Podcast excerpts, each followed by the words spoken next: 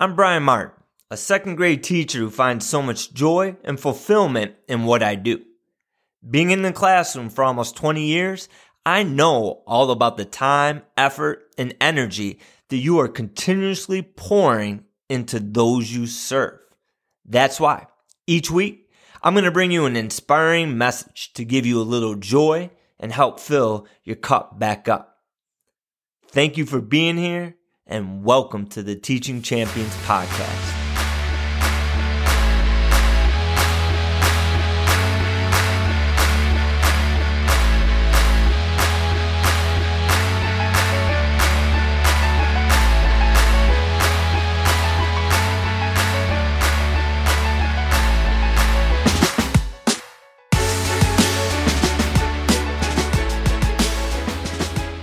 What's going on, everybody? I hope this finds you striving and thriving and doing absolutely amazing. Today, I want to talk about Spanx. That's correct. I want to talk about Spanx. Now, what do I know about them? Nothing. Even though they have a Spanx for Men line, I don't own a pair. I've never tried a pair on. But what I do know, the story of Spanx is one of grit, of courage, of ingenuity of resilience. It's a story of turning over every rock, knocking down every single door, and being doubted and laughed at. It's the story of Sara Blakely, the woman who founded Spanx, who started a company with $5,000 with no business degree. And she took on a multi million dollar industry that was male driven. And she turned that industry upside down. And she took her business with her own $5,000 investment, and she now has an estimated net worth of over a billion dollars. Let me say that one more time. Ms. Blakely started a company with $5,000 in her bank account, stood toe to toe with the industry leaders, and today she's worth over $1 billion. And this is a story educators need to pay attention to. We should be looking at ultra successful people. We need to be analyzing them and what helped them achieve the level of success that they have. And ask ourselves how we can in turn help instill some of what made these people successful into our own champions. And it's not just looking at that knowledge or skill level, but it's looking at those characteristic traits and asking, what made them the way that they are. When looking at Ms. Blakely, there are many different traits and lessons that she can teach us. But there's one that I want to focus on, and it's something that her father ingrained in her from an early age. And she mentions it in so many interviews. And she says that this was one of her key components in her becoming successful. Sara says that when her and her brother would come home from school, her father would ask a simple question. A question that's greatly influenced the way that she perceives things, a question that would stop her from having limiting beliefs. When she would return home from school, her father would ask, What did you fail at today? And she said he would be disappointed if she didn't fail at something. And when she told him of her failures, he would give her a high five. Think about that. What message does that send? How does that impact the way that we view failure when a celebration takes place because you weren't successful? When the outcome didn't matter? Where it was all about putting yourself out there and trying? Ms. Blakely said this was one of the most impactful lessons that she was given because it reframed how she defined failure.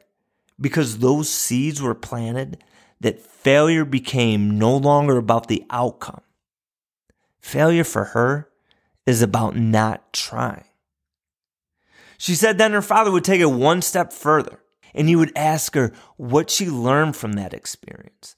What were the gifts that were given by trying? What were the lessons learned, relationships made, skills developed? What were those bright spots? Look at what was being taught to her in an early age. How does a young woman face years of failure? How does she face having her business card ripped up? How does she take a company that was started with $5,000 and go toe to toe with million dollar companies run by men only to become a billionaire? She's wired a little different.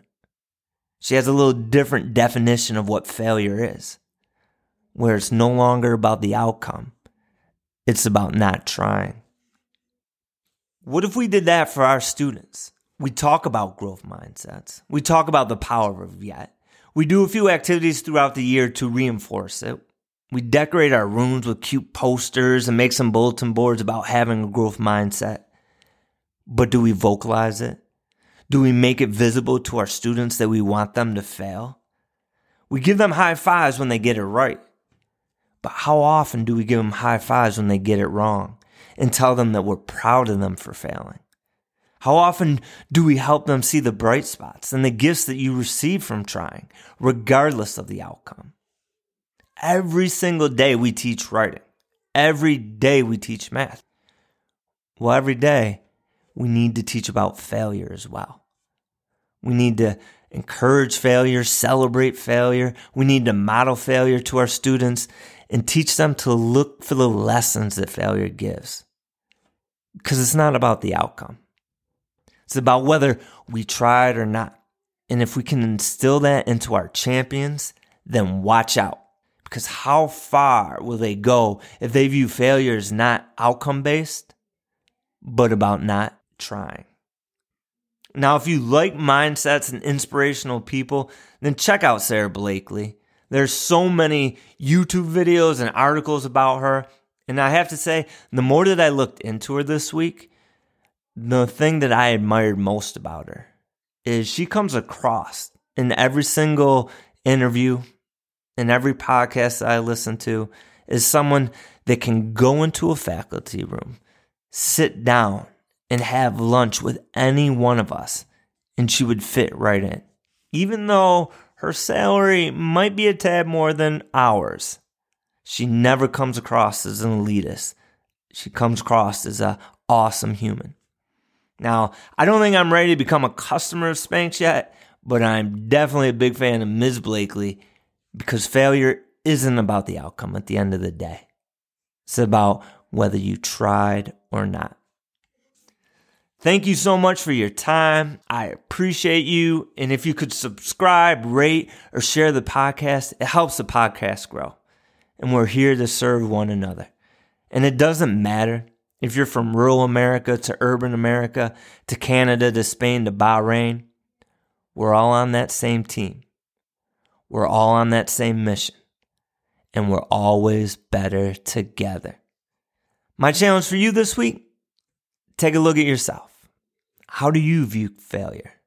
Is there something that you want to pursue, but you find yourself holding yourself back because you're worried of falling short of how you'll look to those around you?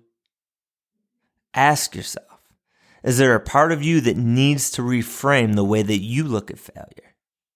Keep being amazing, my friends. And as we go out into this week, may you step into your strength May you step into your shine and let's build these champions up. Have a great week, everybody.